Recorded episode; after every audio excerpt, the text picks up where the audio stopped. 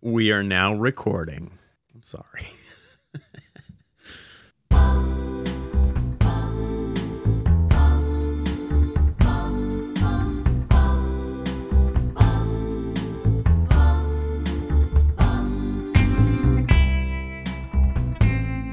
Hello, fellow watch lovers, nerds, enthusiasts, or however you identify. This is the 40 and 20 podcast with your hosts, Andrew and my good friend Everett. Here, we talk about watches, food, drinks, life, and other things we like. Everett, how are you? I'm doing super. Yeah? yeah, I'm doing great. I mean, I'm a little tired. I'm a little tired. I'm exhausted, actually. That's the right word. That's the word I was looking for. I feel like I've used that word before, but I'm exhausted. How, how are you? Reasonably Andrew? so. You went on a few short jogs this weekend. Um, That's right. yeah, How are you? good. Tired. Had a great weekend. Uh, took the kid up to Portland. Left him with the with the in-laws for the night. So he had an absolute blast because there's few things better than sleepovers with grandma and grandpa. And the wife and I went home and um, we just watched TV on the couch and didn't have to worry about how loud it was and didn't have to worry about getting woken up early in the morning. So How amazing is that? How amazing is that to just sit on your couch and not do anything? it's so good. It's so good. It's one of the greatest things in the world. Yeah. I it was yeah. It's hard to beat. So Well, well, good. And so we're drinking some beer. We, We got, got some, some- whiskey. some Busch Lights, some whiskey in the uh, wild turkey variety. This is 101, right? Uh, it is 101. It's 101, and it's 101 that you've poured into me and my wife's matching uh, hubby and wifey cups, which I thought was an interesting decision considering there's about 75 coffee cups. In And I had to dig to the back of the cupboard to get these. I applaud you for it. yeah, I thought it was appropriate. We spent a lot of intimate time together, so You, why not? You did give me the wifey cup to start with, and I said that that wasn't acceptable. Yeah, well, it was the fuller one, so Well, so we have coffee, we have whiskey. No, excuse me. We have whiskey in coffee cups, we have beer, but we also have something else that's kind of fun. something even better. Something even better. We have a guest. Woohoo! So, without further ado, because I'm hoping he's still on the line, there's actually a very good chance he's hung up at this point. I wouldn't blame him. I- uh, I'm hoping Darren of DM Tiffany Timepieces is still there. Darren, how are you? I'm doing well. Thanks for having me, guys. And he stayed. And he stayed. Fantastic. I'm having a severe taste of deja vu right now. Uh, I feel like you know, before, th- but it happens to us oftentimes in this industry. uh, that that sense of de- deja vu. Uh, perhaps there'll be some people listening who who have, who know immediately what we're talking about. Yeah. And for those of you who don't, you'll probably hear about it later. So so Darren introduced you, but I I am sure at this point some of our listeners are saying, "Who is Darren? What is DM Tiffany Timepieces, and why are you on my podcast right now that I'm listening to?" So. uh by way of a little bit more extensive invitation uh, introduction, and then I'll turn it over to you. Uh, I'm going to say I first learned of you by way of the Instagram about a week ago, maybe not even quite a week ago. You followed us. I think Scottish Watches, the very those very nice guys at Scottish Watches, shouted us out on the Instagram. I think basically just to say hi, 40 and 20. We, you know, we're we're podcast buddies, and you guys should check them out. You followed us that morning. I fo- I I clicked on your page because I always click on these people's pages. You know, we get follows. I don't know what 25 a day or so at this point. Uh, 24 of them are Russian sex bots. Yeah, that's right. Inevitably, uh, you know, these things, I, I always kind of check because you get a lot of sort of kind of some odd stuff. Folks that we are not really interested in. Some, well, I clicked on yours and I was like, holy shit, what is this? And I think what I did was I immediately messaged you and said, oh my gosh, what are you doing? I need you to tell me everything. Please come on the show. He was texting me at the same time about it too. And I got on. I was like, yes, yes, yes. What, what what was your reaction? You get that message from me. I mean, were you did you freak out a little bit? Like I've got to shut down my Instagram and and and uh, call my credit card companies. Yeah, there's definitely a predator on the loose. no, I, I I read the message and I was like, "This is it. This is the big time, big leagues. I've made it." All right. I'm Hollywood now. All right. All right. That's well played, Darren. so, uh, uh, you know, y- you're a machinist, is what you are. You're a machinist who's making watches in your, I, I assume, in your home. Is that right?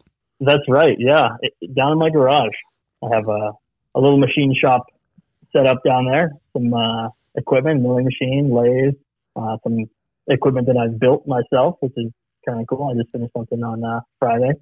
Some equipment you've built yourself? No, no, wait. I, I want to get to that. I, later. I have a lot of no, questions. we'll I'll- get to it. We'll get to Okay. it. It's on the list. Tell us more about what got you started here. Yeah, so it was back in March of 2018.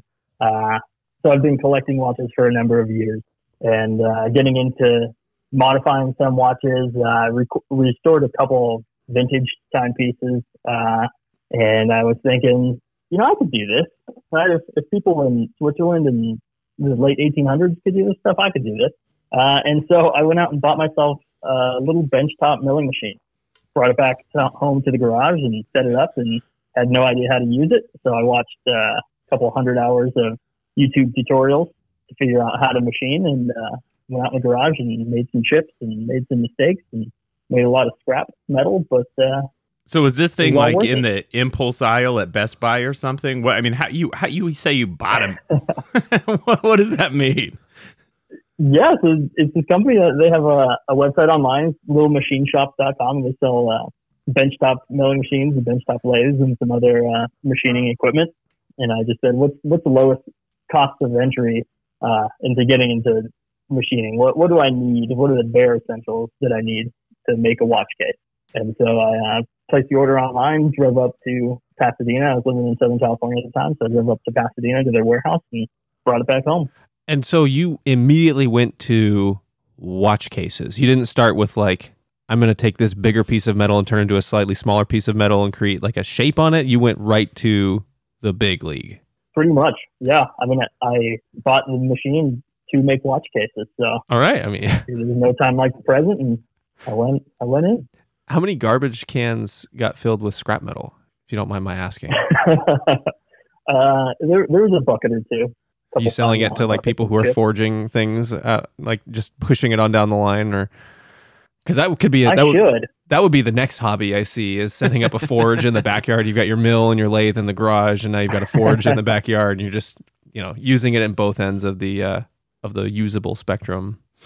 I actually have a buddy who who is looking to get into forging, and I am trying to convince him to to start so he can make me some billets of Damascus and other cool stuff like that. Oh, that would be so cool. You, you know, are Yeah. there are, are there? I, I mean, just just sort of uh, off the top of your head, are there difficulties in machining Damascus, for instance, it, for to purpose for a, a watch case? Uh, it would really just come down to corrosion resistance. So it depends on which alloys you're using. I know there's there's a couple people out there doing some stainless Damascus, and I think that's slightly harder to make.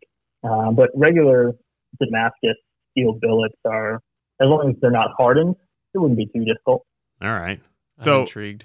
So you go, you get this machine, you watch a bunch of Mhm. YouTube videos, and then and then what? And then what do you do? You just start turning wheels, and and, and what? What happens? Yeah, that's that's pretty much it. I uh, I came up with the design in my head, did a, did a couple sketches uh, out on paper and some measurements of what I think I could do, and uh, went out into the shop and chopped up some stainless steel. So I was using uh, on that first watch, I was using 304 stainless, which is uh, a very hard metal. Right. and it work hardens really quickly. It was it was, um, it was it was kind of a headache, especially in the first project that I had on the milling machine. But uh, I persevered through it, uh, and now, now three sixteen is quite a bit easier to tool than three hundred four, right? uh, it's still difficult, still really hard, uh, but it is a little easier to machine. It has different characteristics too, with corrosion resistance and stuff like that. And, and so I guess before before we really roll into the rest of the show, because we may actually have to stop early, but what what were the dimensions that you drew out? You know, in particular, case diameter for this first, you know, pen and paper watch you designed. Yeah, so it was 38 millimeters in case diameter. Um, so I'm a big fan of integrated bracelets, uh, like 70s sports watches, like the Royal Oak and uh, the Nautilus, and even the, the new the North flag. So I really like that case shape, a little more robust, a little more sporty. And so I uh, I made an integrated strap for that one. So the actual strap opening is only 10 millimeters, but the actual width uh, of the lugs is, I think, I think on Mark one it was like 24 millimeters. So if we if if you're listening and you're wondering who the heck Darren is, what DM Tiffany is. Uh, how do I find this? I'll just let you know. Uh, D, uh, oh yeah, at DM Tiffany dot timepieces on the Instagram. You can go to his page, pull up the pictures. If you want to follow along, please pull your car over. Andrew is a budding police officer. He'll be behind you. if you're I won't your do cell anything. phone. As long as you're pulling up his Instagram page, I will do nothing. Yeah, you'll it. be okay. You'll be okay. Um, so, but pull over so so you can see these pictures because you you know the story the this the Instagram without being explicit about it is telling the story of this uh, development. Start at the beginning and you can work your way forward. Pretty cool to see some of this stuff. So you you had mentioned you you had mentioned the Tudor North flag just a second ago. Um, and that was my immediate reaction when I took a look at your Mark One, and even as the Mark Two develops here, um, that was my immediate sort of uh, reference point. I thought that looks like an awful lot like a Tudor North flag. Is that an inspiration for you as you're designing this? Oh yeah, absolutely. I I think Tudor pulled some inspiration from some of the, the 70s era sports Mhm. watches, but definitely a huge inspiration. I, I love that watch. That was right where my my mind went to. I pulled up a couple. I pulled up a '70s T. So I was like, "This is this is like it. It could be from the same era. This is so cool." And this is, I think, kind of where where watch design I hope is trending towards. Is a little bit smaller and that really '70s inspired design uh, design themes. And I'm digging that you get, that you're you're cashing in on that on that opportunity that exists right now. You, you know, I, I think that um, integrated lugs sometimes get integrated lugs in and of itself. That phrase is a pejorative sometimes. Um, but but we've talked recently on the show about how integrated rubber straps, a rubber strap that's integrated, you know, smartly into a case design. I think that that hit that shared the number one spot. Your number one spot. it was the it was the definitive ranking, so it can't be just mine. Um, you, you know that hit the number one spot on our on our straps and bands episode. Um, what what is it that kind of pushed you there? As because it doesn't seem to me like that would be the easiest way to go about what you're doing. Right. Yeah. It's definitely not the easiest way. So it involves a couple more steps to get something that fits. Um, but what I really like about it is how purposeful it is. So I know that a lot of people love to swap straps out and really changes the feel and look of a watch. Uh, but I'm a huge fan of when the designer takes charge of the entire package. And so sure, you might not be able to swap out your drawer full of straps onto it, but it's very purposeful. It was really thought out on how the case flows into that bracelet and how it falls on your wrist and how it wears. and displays the watch and I, I appreciate that sentiment that you're you're being so deliberate in all the design decisions you're making right down to what you're putting the watch on because there's a, there's a lot of instances where what uh, what shoes the watch is wearing is an afterthought. Exactly. Yeah. Well, and so um, kind of got some inspiration, kind of got some case. Hopefully, these folks are are sort of looking through now. Um, so so you start designing. When, when did you finish up the Mark One case? So I finished Mark One in, in its entirety, uh, completely assembled and, and uh, ready. It was probably the second week of December. So December it was, of it was uh, 2018. okay. So that's what like nine months from purchase of your of your machine equipment. Yep. Okay. Yeah, and, and that was just working on weekends and evenings, and I travel a lot for work, so uh, really probably just an hour or two hours a week. Okay, it so that's pretty quick uh, work. That I was working diligently. Yeah, it, it came together pretty quickly when I was kind of in the swing of things, and once I figured out how to use the equipment, And now this was a project for your dad, right? uh, it turned into that. So it started out as just a watch that I was going to make myself, and I was going to keep it myself because I didn't know how it would turn out. But as I saw things coming together, and, and when I created the dial and I put the blue candy on that dial, I was like, this needs to go to my dad. My dad really, he's the one who got me into watches. Um, he gifted me a really awesome watch when I graduated from university. That uh, that means a lot to me. Uh, so I just wanted to kind of return the favor of uh, sharing the passion and the love for watches, and I gave it to him for Christmas uh, 2018 last year. And he loved it, I assume. Oh yeah, yeah, and it was it was a complete surprise too. So uh, my parents are really supportive of uh, all the work that I'm doing, and they're really excited to to see the progress. And when I told them that I was creating a Instagram account to document uh, the progress I'm making on on the watch and everything I'm doing in the future, uh, they both created Instagram accounts so that they could follow along. I think uh, I'm the only person that they're following, but uh, every time I see them, they mention they, they read the comments that people leave and, and everything. So they're awesome. that is awesome. That's uh, you know, Yeah, I think uh, you know, people want support from their parents, but it's pretty cool that they just jumped in there, right? yeah. Well, so No, tell they're they're really cool about it. tell us about the dial because I'm looking at the dial on this thing, and this is not a uh, this is not a run of the mill dial. I, I you know I I tend to think, gosh, if I'm going to make a watch, I'm going to do a painted dial, or but you you've gone in a different direction with this thing.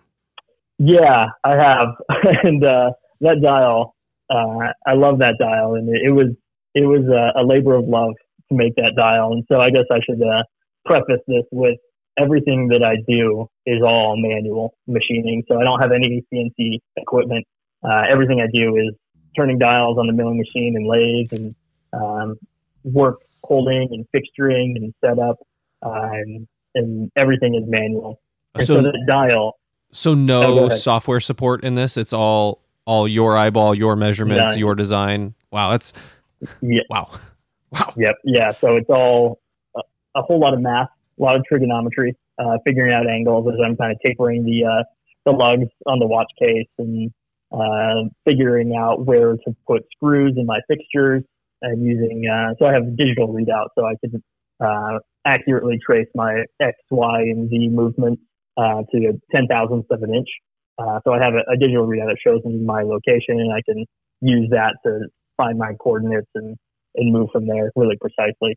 Uh, but it's all by hand and in my head and written down on my whiteboard. I have a, a ton of math problems written on there and uh, trigonometry, figuring out angles. Uh, It looks Yeah. like uh, Russell Crowe's office in A Beautiful Mind. Just- exactly. Just, Yep, magazine that's pictures exactly of watches all over the place, and the the the wax marker on the window. yeah. Feel free to. We, we have a Dropbox right outside our house. If you do feel like dropping anything off, that we we'd be happy to pass on to to anyone for you. Um, talk to me a little bit more about the design decision behind the dial because this is one of the coolest Yeah. dials I've ever seen.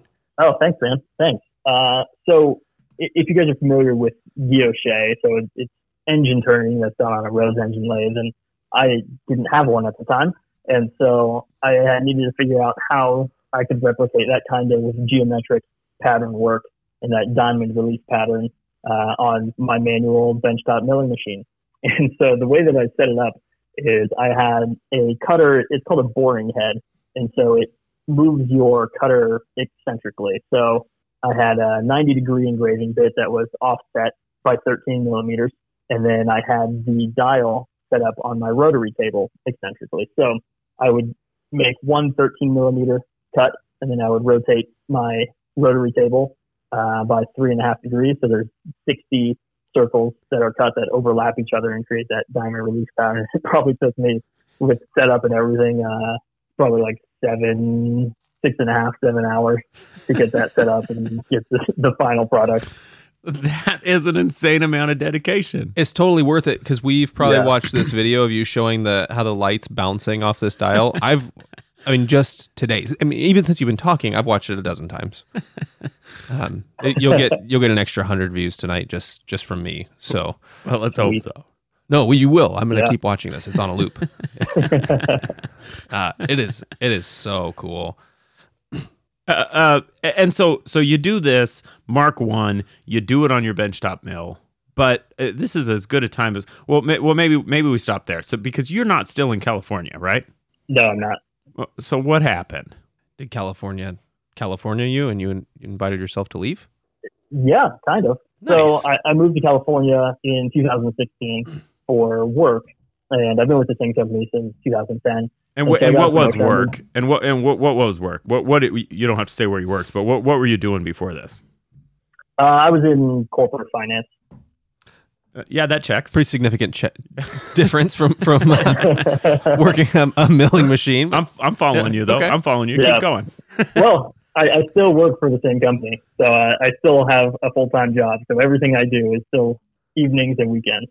That's the best way to do it. Yeah. Projects of passion. Yeah. So you got you to, to yourself out. relocate out to somewhere else. Where are you at now? Yeah, so I actually had the so I, I work remotely now, and so I, I had the opportunity to live wherever and continue working. And so I really wanted to kind of take my hobby to the next level and potentially turn into a business, and um, that's kind of in the near future here. Uh, so I decided to go all in, and I needed to free up some capital, and I needed more space. So you So I lived literally in sold for- you literally sold all of your worldly possessions and and moved to the desert. Yeah. So I'm talking about. Yeah, so I lived in Arizona before, so it was an easy transition back. So I sold my house in California, freed up some capital, bought a less expensive, much nicer house in Arizona. I got a three car garage now, and so I have uh, one bay in the three car garage that's entirely set up as my machine shop. So that's where the magic happens nowadays. You know, in cribs where the magic happened was always the bedroom, but when you're talking to Oh, not my house. I was hoping you were going to say that three car garage was entirely allocated to your your workshop, uh, but I imagine it's going to grow. So Yeah, may- uh, maybe soon. Uh, already, yeah. right? If I didn't have a uh, a strong addiction to cars like I do to watches, then maybe that would be the case. But uh, well, well, very cool, man. So, so you sold all your worldly possessions, you moved to Arizona, and and you don't still just have a benchtop mill. no. You So you first when I moved, first well, you you purchased some equipment. Let's let's for now stick to the equipment you've purchased. yeah, yeah. So when I bought my new house in Phoenix, uh, one of the first things I did was order a lathe because, like I mentioned, I've been working on a, a milling machine, making round parts on a milling machine is not the easiest or the most precise way to make round parts. So I figured I just got to go all- in. I got to get a lathe, and so I was looking at some benchtop lathes that would match my benchtop milling machine, and I said, uh, they, they just don't have enough weight. I, I need something heavier that can make um, better cuts in stainless and easier threading operations. And uh, so I, I ordered a, a lathe from a company called Grizzly, uh, shipped it from the Pacific Northwest. And so uh, I, I purchased it. The next week, uh, UPS freight pulled up in front of my house and gave me a 1,200 pound package that I had to figure out how to get into the shop and set up on its stand. They didn't Uh, pallet jack it into your garage for you. They just left it at the curb. Uh, no, they, they pallet jacked it Oh. up in, into the driveway, and then I uh, had to use my engine hoist crane to pick it up and move it into the into the garage and onto the stand. And and did somebody help you, or I'm picturing you in in your garage or in your driveway just swearing and you you must have been there. 'cause That's exactly what happened. That sounds, sounds familiar. That's how I got a gun safe into the house. Just me. Well, well, fantastic. So, so that you, you purchased a, a lathe, and, and now you've got a lathe, and you're able to turn stuff. But you also got a mill recently, too, right?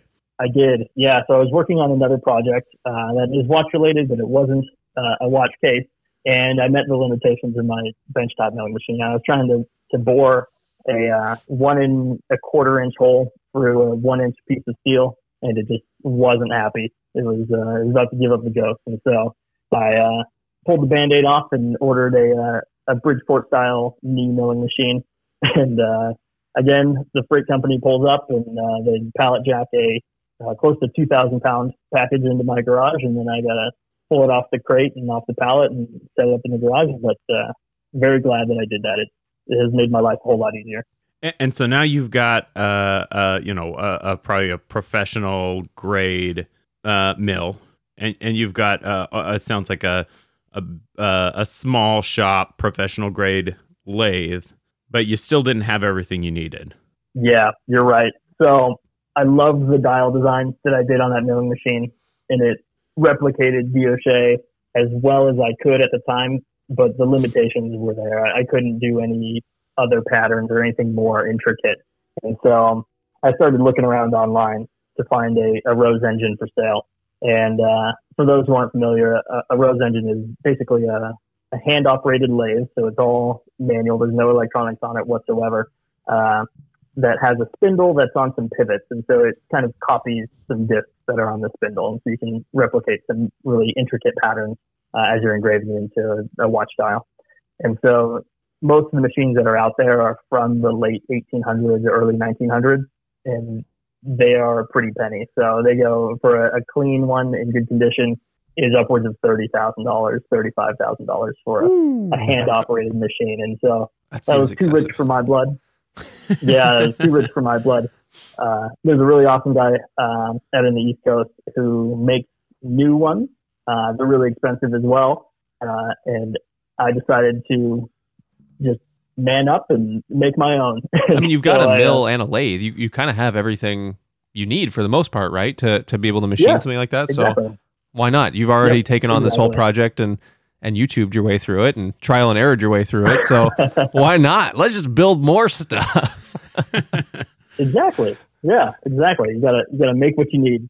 And so uh, I spent the last couple of months of this year uh, working on that Rose engine lathe, uh, and I just finished it on Friday night, this past Friday night. So I've been uh, turning some guilloche on some brass and some German silver and nickel silver, and uh, spamming my Instagram account with it. I'm sure people are getting sick of it by now, but I'm just It- you so know, we're not. to- I, I don't believe that for a second. Actually, you, you, you know, your, your Instagram account's pretty conservative uh, uh, in, in terms of you spamming. You need to be posting, I think, probably about ten times as as much stuff from just so I can see it. So that's like, I, well, I'd love to get to that point. y- y- you know, uh, watching this thing, watching this thing operate is insane. When when I sort of checked out, I checked out for a couple days this week, and when I checked out, none of this stuff was there. And then I came back, and there's all this awesome content. So so tell it. So I I mean, describe the Rose machine a little bit more, and, and then tell us what it does. How does this make your life easier? Uh, well, I would say it make my life any easier, uh, but I can do cooler stuff. so That's just as good. yeah, yeah. So the Rose engine produces uh, a, a process called guilloche, and so guilloche has been used in watchmaking since the 1700s. Uh, I think Breguet um, had his own guilloche in house that would do the guilloche work for him. Uh, and so basically, what it is is you're copying some pattern discs that are on the lathe, and the lathe is on some pivot points on the spindle. And so as you turn the wheel, your entire spindle turns, and the patterns run along what's called a, a rubber or follower. And so it kind of follows the pattern on the outside of that disc, and it induces a oscillation in your spindle. And so you have a cutter that's fixed in place, and it's operated by hand. So it's on a slide. So I have mine on some linear bearings. Uh, and so you push the cutter in to the work to actually engrave or cut the pattern. So you cut one ring around the outside. So I start from the left and work my way towards the center. So you cut your first pass around the outside, and then you advance what's called the cross slide. So your cutter's mounted on a cross slide that moves. We're we're totally following you. We're following you 100. We're, we're watching it happen actually technical. as you're as you're explaining it, and it kind of makes sense. as you're listening to this, y'all watch the video of it occurring, and it's I'm tracking actually, as, as surprising as that sounds for Yeah. you, those of you who know me It's a lot well. easier. Yeah, it's it's really a simple machine when you look at it, but when somebody asks you to describe how it works, especially over the phone, it, it gets really difficult, and the technical jargon kind of I- drowns out the process. But I've actually got one specific question about the machine, and, Yeah. and then you know, I suppose we'll probably have to move on. But it, it, there's these four, well, there's five pieces of machined stock that are sort of close to the wheel, and, and the first one looks like it's uh, some sort of indexing machine. But then we have these um, increasingly wide. Uh, you know, each ring has an increasingly wide segment to it um, that looks. I, you know, I, I don't know. I'll just I'll just let you tell me what what's happening there with those increasingly wide segments. What what are they doing? How do they sort of operate? How how do they interface with the rest of the machine? What what's happening here? yeah, so those are what's called rosettes, and so the rosettes are your pattern discs, and so mine are just really basic um, uh, waves, and so each ring has a different number of waves, and I created those all on a manual milling machine. And so I have one that has 120 different uh, sine waves on or bumps around the outside of it, and then one that has 60, one that has 72, and then one that has 36. And so those are on a uh, uh, spindle carriage, and so they can unscrew or come off, and I can swap them out if I get different pattern discs or want to do any different patterns or anything with a different number of waves. And so those are what is creating the pattern that's being engraved onto the dial. And so I have a bearing that's set on a uh, this tower that I built that's off to the left hand side. And so as the spindle turns, the bearing is fixed and those rosettes will ride along the bearing. So every time there's a peak in the wave on the outside of the rosette, the bear, the uh, spindle will move to the right a little bit further. Hopefully, I'm explaining this well enough to make sense. It makes I, sense to me. I I follow. Yeah, yeah. I mean, it, it's gonna it's one of those things, right? That it's gonna be d- tough to to convey. Um, uh, you've got quite a bit of cool stuff on your on your Instagram for people to look at, and if, if they're you know mechanically inclined or visual learners, they they might have a better idea. But yeah, you're right. It's it's a little tricky. You know, it's probably one of those things you have to see in person. Yeah. So we've got the Mark One complete, gifted to Dad. You're onto the Mark Two now, yeah. I am. Yeah. So I've been working on Mark II for a couple of months now, uh, and I have a couple of goals that I set for Mark II that I want to achieve. And so I wanted to keep the same 38 millimeter case diameter, but I wanted to make it significantly thinner. So Mark One was fairly thick. I think it was close to 13 millimeters thick. Uh, and I, I changed movement. So Mark One has an ETA 2824. Mark Two has an ETA 2892, and it's a significantly thinner movement. So the prototype that I have uh, of Mark II is 8.33 millimeters thick. Whoa. So it's super thin for an automatic watch, especially sports style. Uh, I also wanted to make it as water resistant as I could. So the case body, the inside of the case body where the movement and the dial and everything sits, is threaded all the way through the case. And so the bezel actually screws into the case, and oh. so does the case back. And so they have grooves that are cut into them that house silicone O rings. Uh-huh. So it's gasketed front and back, screw down crown. Uh, so I'll, I'll, probably build my own pressure chamber to test its water resistance. Because why not? Uh, exactly. Right? Why not? I'm this deep already. I got I got to keep going. So yeah. So that's uh, Mark II, and so as I'm building Mark II, uh, it'll probably change names, but I'm building it out, and for every process that I'm doing on it, and the reason why it's going so slowly is I'm building fixtures to make the process repeatable. So okay. as I make a bezel, I'm also making a uh, basically a aluminum hub that the bezel will screw into, and I can do machining operations on the outside of it. Same thing with the case back, and same thing with, with the case. So I'll be able to make each process repeatable. Right. And so the plan is to do a limited production run by the end of this year. So I've I don't have much time left in the year, uh, so I got to get back out in the garage. Uh, do you but, mean the end of 2019 yeah. when you say the end of this year? Yeah, the end of 2019. So by December 31st, I want to have some pieces available for sale. Okay, so we've got a short term. What is what is your your long term for that? So if you're if you're trying to have uh, a limited run of pieces available for this year, what are you looking at for next year and, and say the next five years? Yeah, so this year I want to have between 15 and 20 watches available for for the market and, and for people to buy. Um, I'm planning on using the capital from selling those watches to reinvest in kind of building the company from the ground up. So I love using the ETA movements, but I mean there's limited supply and everything I'm buying is kind of at retail just because I'm buying such a low quantity. Sure. Uh, so there are some movement manufacturers that I want to work with that kind of elevate the entire experience. And so there's there's a company called Vaucher uh, who is owned by Hermes, and they make movements for um, Richard Mille and Parmigiani uh, and a number of other fantastic watchmakers. Uh, and they actually sell limited quantities to independent watchmakers. So it's kind of a, a match made in heaven. So they have minimum order quantities, and they need to build capital in order to meet those minimum quantities. So right, that's kind of what this first production run is is really funding. So so the Mark One going to use the ETA movement and then the idea is that come Mark Two, you'll be able to level up in terms of uh, sort of a, a, a, a small boutique style makers movement. Then, yeah. So Mark II or, will excuse have me, the excuse me. Mark II, Mark yep. III. Yep, I, I, just got my marks yeah. wrong. And your your goal is yep. to go wholly in house. I mean, short of the movement, because I mean, I suppose just knowing what the little bit that I know about you, uh, making movements doesn't seem too far out of the realm of possibility. But for now, you're you're gonna push a final product to consumers, starting with raw materials and only outsourcing movement uh, and and hands really and crystal. Yeah, but, exactly.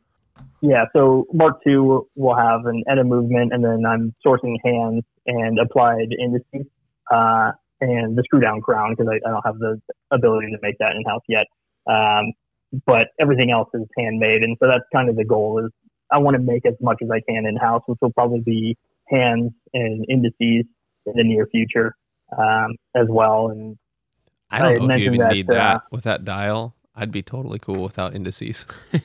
yeah, I mean that's so. So, um, then just maybe to sort of because I think you know everybody's asking the question right at home.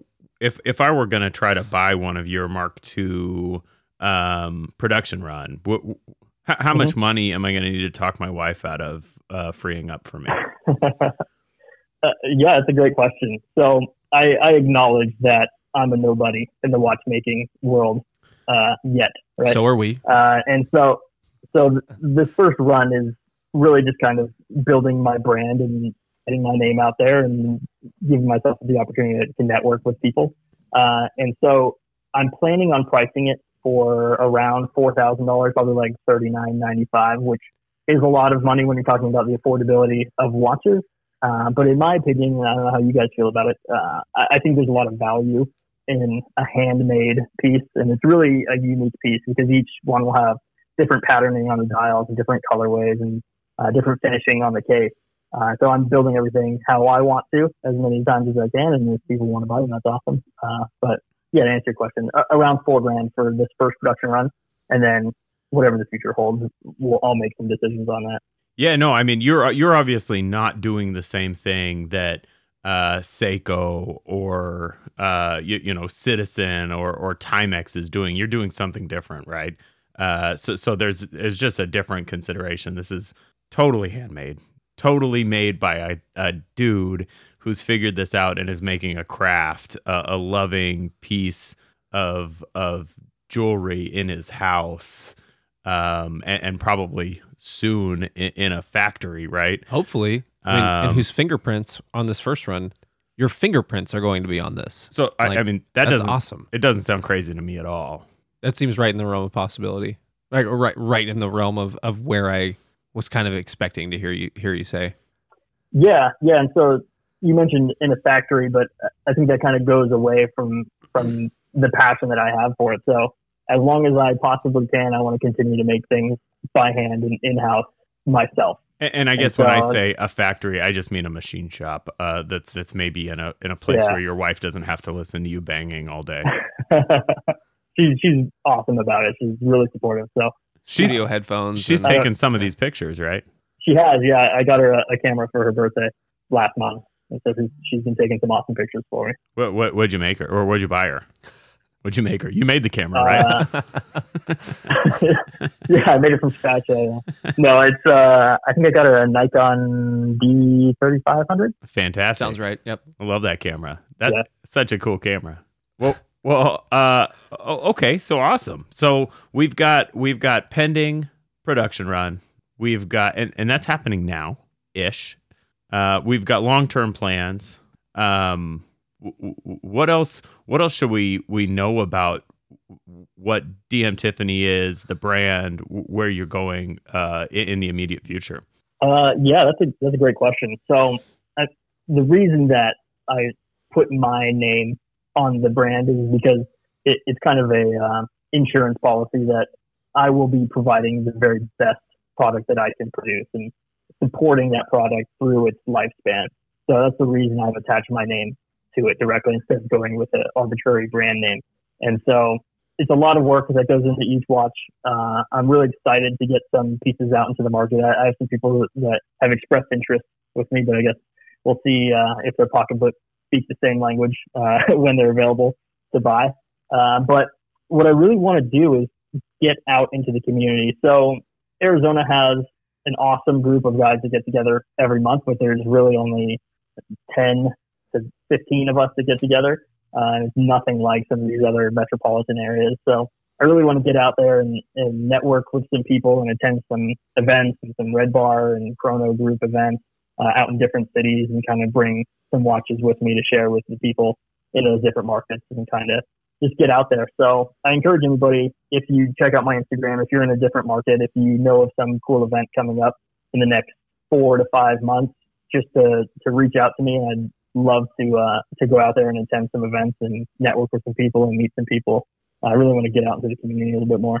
That's the way to do it. I mean, that's I think. I mean, I it's exciting to me to talk to a, a watchmaker who is so willing to stand by their product and I mean, you're you're more than welcome to come over to our studio, guest bedroom, office area, and and hang out and drink beers with us. Uh, um, but that that's that's super cool. I uh, highly encourage any of you just to echo it. Uh, get him out here if he's willing to come. Come just just to see his watches. I want to see one of these in person. Yeah, me too. I just want to see that dial in person. If you just send a dial, that's that would that'd keep me occupied for days. I'd be like a toddler with it.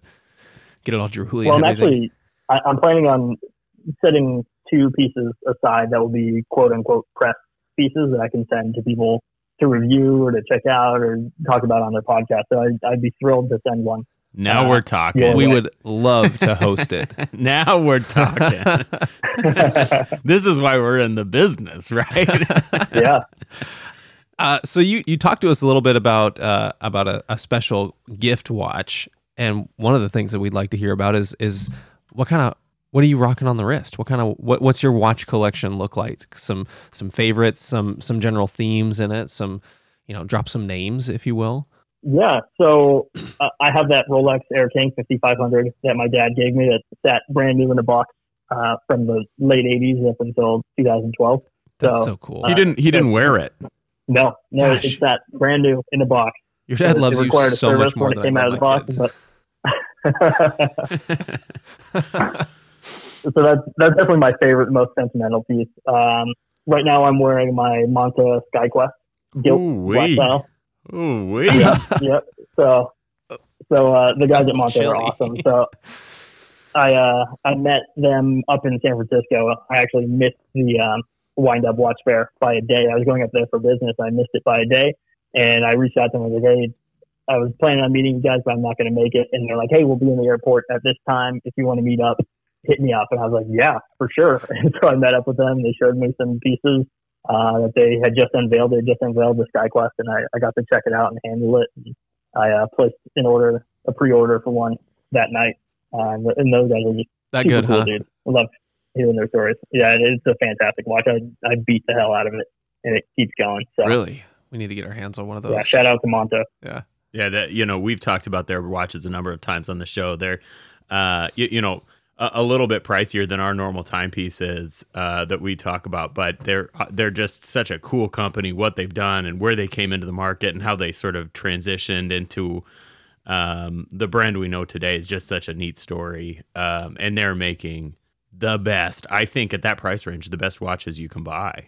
Oh yeah, bar none. Yeah, they're fantastic. Uh, and then I also have a Ball Engineer Three King with a ton of tritium I- in it, which uh, I love that watch too. I spied that in one of your posts. Yep. yep. Yeah, I love that thing. Uh, what else do I have? I have um, a vintage chronograph. It's a rose gold. It's from a company called Titus, who's not around anymore. Oh yeah, think very cool watches though. 40s. Yep. Yeah. So I have that. I never wear it, so I'll probably get rid of it soon. Uh, I have a Universal Geneve uh, Polerouter Jet, which I don't wear very often. A smaller dress watch. I just don't really have the occasion to wear it. Uh, what else? I have a, a Seiko that my dad gave me. It's a Seiko Kinetic Ooh, titanium bracelet, titanium case. Uh, but the coolest thing about it, it has uh, the day in Arabic. And so Oh. I, I was actually born and raised in Saudi Arabia. that's a whole so- other interesting story that I'm now cu- very curious about. But we can keep going through Yeah. watches. Yeah. So I have that. Uh, I have a uh, Devil Diver from Caravelle, which is it's basically a Bulova. But what's really cool about it is Mhm. on the bottom of the dial, uh, it says West Germany. Oh, so it's one of the OGs. That's amazing. Yeah, yeah. So I, I restored that one, uh, brought it back from its early gray. Uh, so that one's pretty cool. Uh, and that's pretty much it. That's a good lineup. So when you say you restored that Devil Diver, what what does that restoration process look like? I mean, how much of it was done in your machine shop against how much of it was just done through uh, some TLC?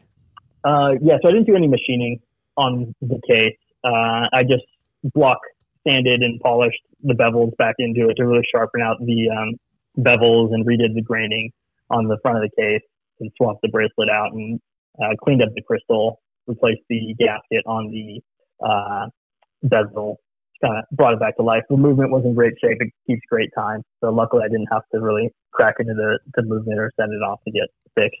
That's lucky. Yeah. That's Yeah. awesome. Now, now, how about the watchmaking aspect of this? Because I know that that's sort of uh, it's something we haven't talked about at all today. Is is that something that you're uh, looking into learning more about, or Yeah, definitely. So, I mean, I've done some regulation and some basic movement maintenance, but definitely not my forte. so, I would love to, at some point in the future, get more into it and learn a little bit more. Um, but right now, it's, it's really the assembly, regulating, uh, and then when I do that production run, I'll probably uh, bring in a third party watchmaker to just go over everything with a fine tooth comb and ensure that we're putting out the very best that we can. All right. So uh, I, I think I'll ask you just one more question, and then we'll we'll probably transition into other stuff. But um, but and maybe this question is kind of other stuff. But you, who is your favorite watch? Excuse me, machining YouTuber. Go. My favorite machining YouTuber, Yes. Uh, this old Tony. It's the Check best, right? He's the best. He's totally fantastic. And we talked about him on I'm the so show. glad you know this old Tony. Oh, I didn't hear that. uh, I know, love that dude. You know, I don't know when we talked about him, but it was pretty early on. Uh, he was my other thing one week, and I was like, these these uh, videos are totally irrelevant to anything I care about, and they're still so much fun. I've sent them to my mom in the past, and I was like, "You're gonna love this." She's like, "Why are you sending me this?" But also not because we could also either one of us very very possibly be in the same position that you're in, Darren, and a- a little bit on a whim start machining in our garage. You, you know, looking at at- looking at your history, though, I'm glad we went into podcasting. Yeah, us too. Right? Yeah, yeah. This old Tony's fantastic. I encourage it though. if you guys are in Phoenix, you definitely got to come by it and operate the uh, the mill, and you guys can turn some dials on the rose engine. Oh So hit me up gosh, if you guys are in town. I won't break anything though, will I? Like it's it's harder to break than it is to not break. Uh, I, I can just invoice you guys for it. Okay, yeah, no, that's fine. Fantastic. We've got huge bank accounts. Yeah. We talk we talk about this all the time. Oh, sweet. uh, so, do you have a favorite this old Tony video? Ooh, that's tough. Um, I don't know if I could say I have a favorite. They're all just that good, huh? You gotta put me on the spot like that. Yeah. You, you, you know, I'll say I'll say mine. Uh, and I don't know if uh, it, it's a. I think it's actually two videos, but he does a CNC tutorial, but using a uh, um, an etch a sketch. Uh, or, or vice Oh, versa. yeah. Uh, programming an etch a that's sketch a good one. it, just so cool because he's doing essentially the same thing you are, but but uh, upping the ante with CNC uh, and then programming it into an etch a sketch. Fantastic stuff. Yeah, that's a good one. That's a good episode. I have one last question. On your Instagram, there is a uh, blown up watch movement in the in the way of a tattoo. Is that on your arm? That is on my arm. It's surrounded by other tattoos. It's a, a sleeve now. But uh, yeah, that's actually uh, exploded movement from that uh, movement manufacturer Vaucher. That's so it's so their cool. micro rotor movement. Yeah, it was pretty cool because I got it done and I, I tagged them on it, and then they reposted it and they reached out to me uh, and kind of shared the story. And like you know, reassuring myself that this is what I'm really passionate about. This is where the direction I want my life to go, and kind of just setting it in stone. You know. That's too cool, man. I, I, I love that. When I was scrolling through the the first time when Ev sent me your your Instagram account, I was like, that man has a watch movement tattooed on his arm. That's like this guy's legit. You you don't do that half assed. Like that's that's as real as it gets. Yeah, you get real In street case I cred got for to cheat that. on a test or something. Yeah. Yeah. Oh, that'd be perfect. I mean that and that also, you know, lends itself to you can start making movements and you can just reference your arm for um, exactly. for, for measurements. But but if you're gonna go to watchmaking school, they'd probably make you wear long sleeve shirts so you don't cheat. I, yeah. I maybe not. I don't know how that works. Watchmaking school, so maybe not. I don't I don't think I'm smart enough for that. Maybe that's allowed. Maybe. I mean if, I, I don't know why it wouldn't be. All right. If you have So that level of commitment. Exactly. That's how you get in. so other stuff we like. Andrew, what do you got? I've got something that's not television, It's not television. nor is it a movie. I've I don't. been- This is gonna be. This is gonna be awkward. So for those of you who are a little bit heartburny, I'm heartburny right now, unrelated, but I'm kind of heartburny too. it's the whiskey. Uh, who have been a little bit heartburny about our lack of everyday carry material recently. I've had occasion this last uh, week and a half to use a flashlight a lot, and I have a, an enormous like what if Are I you peeping? Are you peeping, Tom? you don't use again? flashlights for that. You use night vision for that, and Okay. Okay. so it's not that. No, no, no. I, right, I wouldn't okay. use a flashlight for that. Uh, for those of you who, who when, if, if you imagine a mag light, I have one of those, like the old D cell mag lights. I have one of those, but it's not a D cell and it's a whole lot brighter. But it, it's heavy. It, it like it's carrying around a, a a metal pipe with a battery in it that that puts out a bunch of light. But I've had occasion to use a handheld light quite a bit, and I've used a lot of handheld flashlights in my life as a result of my jobs. Um, but I've started using a light that I've had for a while, and I haven't had a real opportunity to to put it through the the paces, if you will. And for the last week and a half, I've been using my Surefire 6PX tactical a lot, like probably 30 hours of runtime, and it is maybe I'm I'm I'm pretty comfortable saying this. It's the last flashlight. The last flashlight you'll ever own. I will continue to buy this flashlight. I may transition to the Pro, but the the the 6PX Tactical may be my last flashlight. It's 85 bucks on the Amazon. Uh, it puts out 600 lumens right right out of your hand, and it's a it's it's handheld, like 10 inches. I think the the dimensions on the Amazon are four by two by 10. So, com- uh, what, how does that compare to like a car headlight? I mean, a car headlight's attached to my car. It's the size of a, it's a thimble. All right, keep going. Uh, what do you, what of dumbass question is that? Uh, the the only complaint I have, and it's corrected from the tactical version to the pro version, is the only uh, permanent on, the only on is a twist cap. So the 6PX tactical handheld light, momentary on with the push press of the of the tail cap, or twist on for for hold on. The pro version has a momentary on with a half click, full on click to turn it on, or a tail cap twist. This light is so money. It it is the sun. I mean, 600 lumens was a little bit less than I thought that I needed. It it holds up. Aluminum body, because the you had that uh, that Streamlight. Uh, Polytac, the Polytac, Streamlight yeah. Yeah. and I wasn't a huge fan of the of the resin case. Uh, I dig the aluminum case. It's got a little bit of a of a bell on the end for its for its light end, so it's easy to manipulate in your hand in the dark. Because obviously, if you're using a flashlight in the daytime, there's something wrong. Uh, great grooves for your fingers hold. You get a great purchase on it. The size is perfect. You hold, you grasp it in your hand every time you get a good purchase on it. It goes right where it needs to. Press the tail cap. That bitch is on. I love this flashlight. And for 85 bucks for Yeah. a Surefire, come on. Yeah. It's, it could be my last light. You, you know, the reason I use the Polytac is because I run with it, and so I drop it all the time. So if it's an aluminum case, it's going to get bungled. But The Polytac does also have a clip. There is no clip on the 6PX. oh, so you have to have like a holster. Uh, I, I don't have a Kydex for it. I have some slots, like MOLLE slots for it to go, or my pockets. Or it's it's not that great in the way of an EDC for normal clothing individuals. I don't wear normal clothes to work. I don't need a flashlight when I'm not at work. It works for me. You're I- in one of like three professions in the world where you can wear a belt, uh, uh, A bat belt. a, a bat belt. Yeah, util- no, I refer to it refer to it as my bat belt. So much shit on it. So much. So that is my other thing. Check out this light. If you if if you have any reservations about it, you can reach out to us. I will sell it probably harder than any Surefire representative. I love this light and I use this light and I will continue to use this light. Very cool. Very The- cool. The Polytac's pretty dope too. Yeah, you know, I, I, might buy that. one and do side by side with it. And the Polytac's made by Streamlight, and I, I think I actually have an older iteration. I think they've updated it, but yeah, fantastic light too. So They make some good lights. That's what I have on my gun. I have a, the TLR was that a complete thought? Yeah, I have. That's what I have. The TLR. I have a Streamlight TLR on my gun. Oh, okay. I like that light too. But I don't, Oh. I I don't want to talk about guns here. I don't know. Maybe I should. I don't know. I just made it weird. What you got? I know you made it weird, man. I'm sorry. We're gonna have to stop here. so uh, my other stuff is is also not a television show or a What? podcast or a YouTube channel. It's nothing that you can consume sitting on your butt. Not even a donut. Not even a donut. So uh, I did a relay race this last weekend, and uh, the race that I did is Hood to Coast, and this is the you know I think we mentioned it last week, but this is kind of the granddaddy of the big relay race.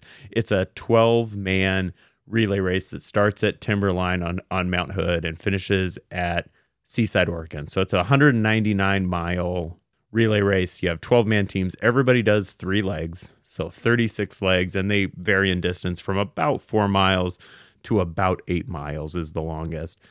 Um, and golly, I've done this I think nine times, and it's so much stinking fun. Uh, and you know, I think that there are many of these across the country now. It used to be that it was like hood to coast and maybe one or two other sort of wannabes, and now they have just tons of them. That you know, every state has a couple of similar type of deals. I strongly recommend if you're inclined to even just go out and do something that's kind of hard and have fun with your friends. It's such a fun experience. You get in a van, everybody's sweaty. You run, and that's painful. And some people don't like that, but like me. Yeah, and you don't like it. I think you would love Hood to Coast though because it's so. Uh, I'll drive the van. Well, okay, so maybe you could just drive the van, but you get this sort of, uh, you know, shared misery kind of camaraderie, Ugh. and you, you're you're up all night and you're driving, and it sounds miserable on paper, but then when you actually do it, it's this, like, really kind of, uh, you, know, pseudo masochistic, but it's just a blast. You you show up at a van exchange and there's people, you know, a, a, team of of six dudes or twelve dudes, you know, all wearing matching red dresses and blaring, uh, you know, Rick Astley from a boombox, and uh, you know, it's just fun and goofy and, um, you, you know, at one point I had run my leg. It was like a, a kind of a five mile leg straight up a mountain. I'd run my leg I'd gotten back in the van and it's just, just probably about a half hour before dawn. And I'd run my leg, got in the back of the van, and we drove to the next exchange. You know, you drop your runner off, you drive to the next exchange. I got in the van, and I have I had to take my shorts off right away because if I sit in the shorts I've just run in, I'll chafe, and then the you rest swamp ass, and it's a whole thing. It's yep. terrible. It's terrible. So I so I take off my shorts. I'm sitting in the back of the van, and I you know pull on underwear that's fine. We get to the next. We get to the next exchange. Meanwhile, we haven't slept. It's four o'clock in the morning. Um, you, you know the sun's just sort of coming up, so you can't really see anything yet. And we park, you know, probably about a uh, you know 500 meters from the actual exchange. And the guy who's going to run next gets out and he runs over there and our guy's coming soon. I get out of the van and me and another guy start walking over to the exchange and I reach down to get um I reach down to get something out of my pocket. I can't remember what because it doesn't matter. And I realize I can't find my pocket because I'm just wearing underwear. I'm just wearing underwear and a t-shirt. Uh, and and at this point we're probably about 200 meters away from the van and I, kinda, I had that moment where I freaked out, you know, it's like everybody's sort of everybody's had that nightmare. Literally every human has had that nightmare where you show up to school and you're just wearing underwear and everybody's laughing at you. Uh, that's that happened to me. You know, oddly, I haven't had that nightmare. Really, really. What uh, uh, what about you, Darren? You've had that nightmare? Oh yeah, yeah, yeah. yeah. But it sounds like that's kind of like normal uh, Pacific Northwest activities. Yeah, just walking around in your underwear. Well, there was a naked bike ride in Eugene the other day. I was downtown. I like literally got stopped by it three times as I was trying to cross downtown. It's like a half a mile ride, and just the way they were blocking off roads, there's just naked people driving in front of me. I was like, "What? Why? Why?" Hmm. Bl- Can you imagine the chafing on that one? Oh my gosh! I, I, I would rent a bike for that. I wouldn't want my bare ass on a bike seat on my bike seat. So yeah, that I mean that happened. I actually did go back to the van and put on sweatpants, but uh, it no, I don't think anybody even noticed, right? Because it was dark. It was dark. Yeah, it was, it was light enough at that point that it's everyone's focused. It hurts. Life hurts at that point. They're not noticing you in your undies. That's right. That's right. Uh, it, it, anyway, long story short, Hood to Coast. If you have the opportunity, I think it's a wonderful opportunity to come out to Oregon. Uh, you, we start on a Friday, you finish on a Saturday. You can spend the night in Seaside come out a week early and check out Portland or, or whatever you want to. But super fun, wonderful race. I totally recommend it. Darren, you're on the show. You're obligated to have another thing. Go. Yeah. So uh, unlike you guys, I do have a cinematic masterpiece that I hope you guys have seen. Uh, Spaceballs. Oh my gosh! Oh boy! You are my hero. Thank God. so, so earlier this week, I made a joke or a reference to Spaceballs, probably something about barf. Uh, and my girlfriend looked at me. She's like, "What the hell are you talking about? That makes no sense. What you just said." What? And I was like, you have, "Have you not seen Spaceball?" We're done. She's like, "No, I've never seen that. I've never seen that movie." I was like, "Oh my god, we're watching that movie tonight." And so we search on Apple TV, and it's on Hulu. So if you have Hulu, you got Spaceballs. So I encourage everybody to watch Spaceballs on Hulu. Uh, I have really fond memories. I grew up watching uh, Mel Brooks movies and Monty Python, that kind of stuff, and I remember my parents having Spaceballs on Laserdisc. Whoa. You guys have any idea what Laserdisc is? Yeah.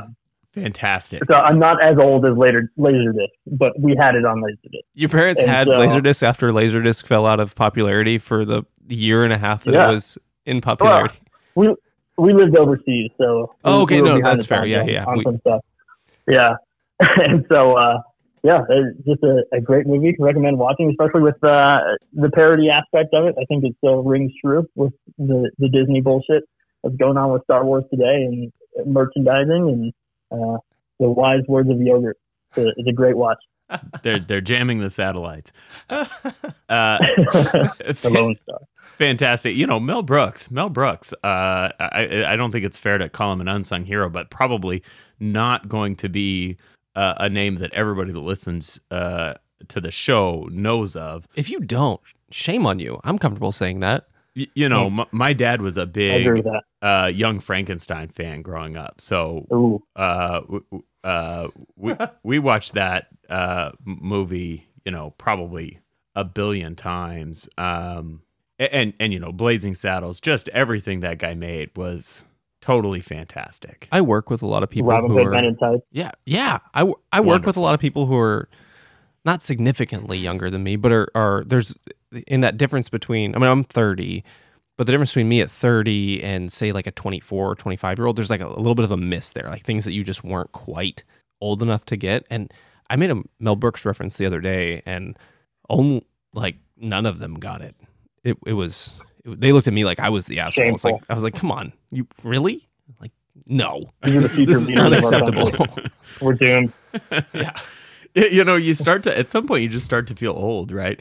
So Andrew and I know each other from ROTC, and when when I was in ROTC, I was what seven years older than everybody else in the class. I would say probably closer to 17, but that's, you know, that's Okay, whatever.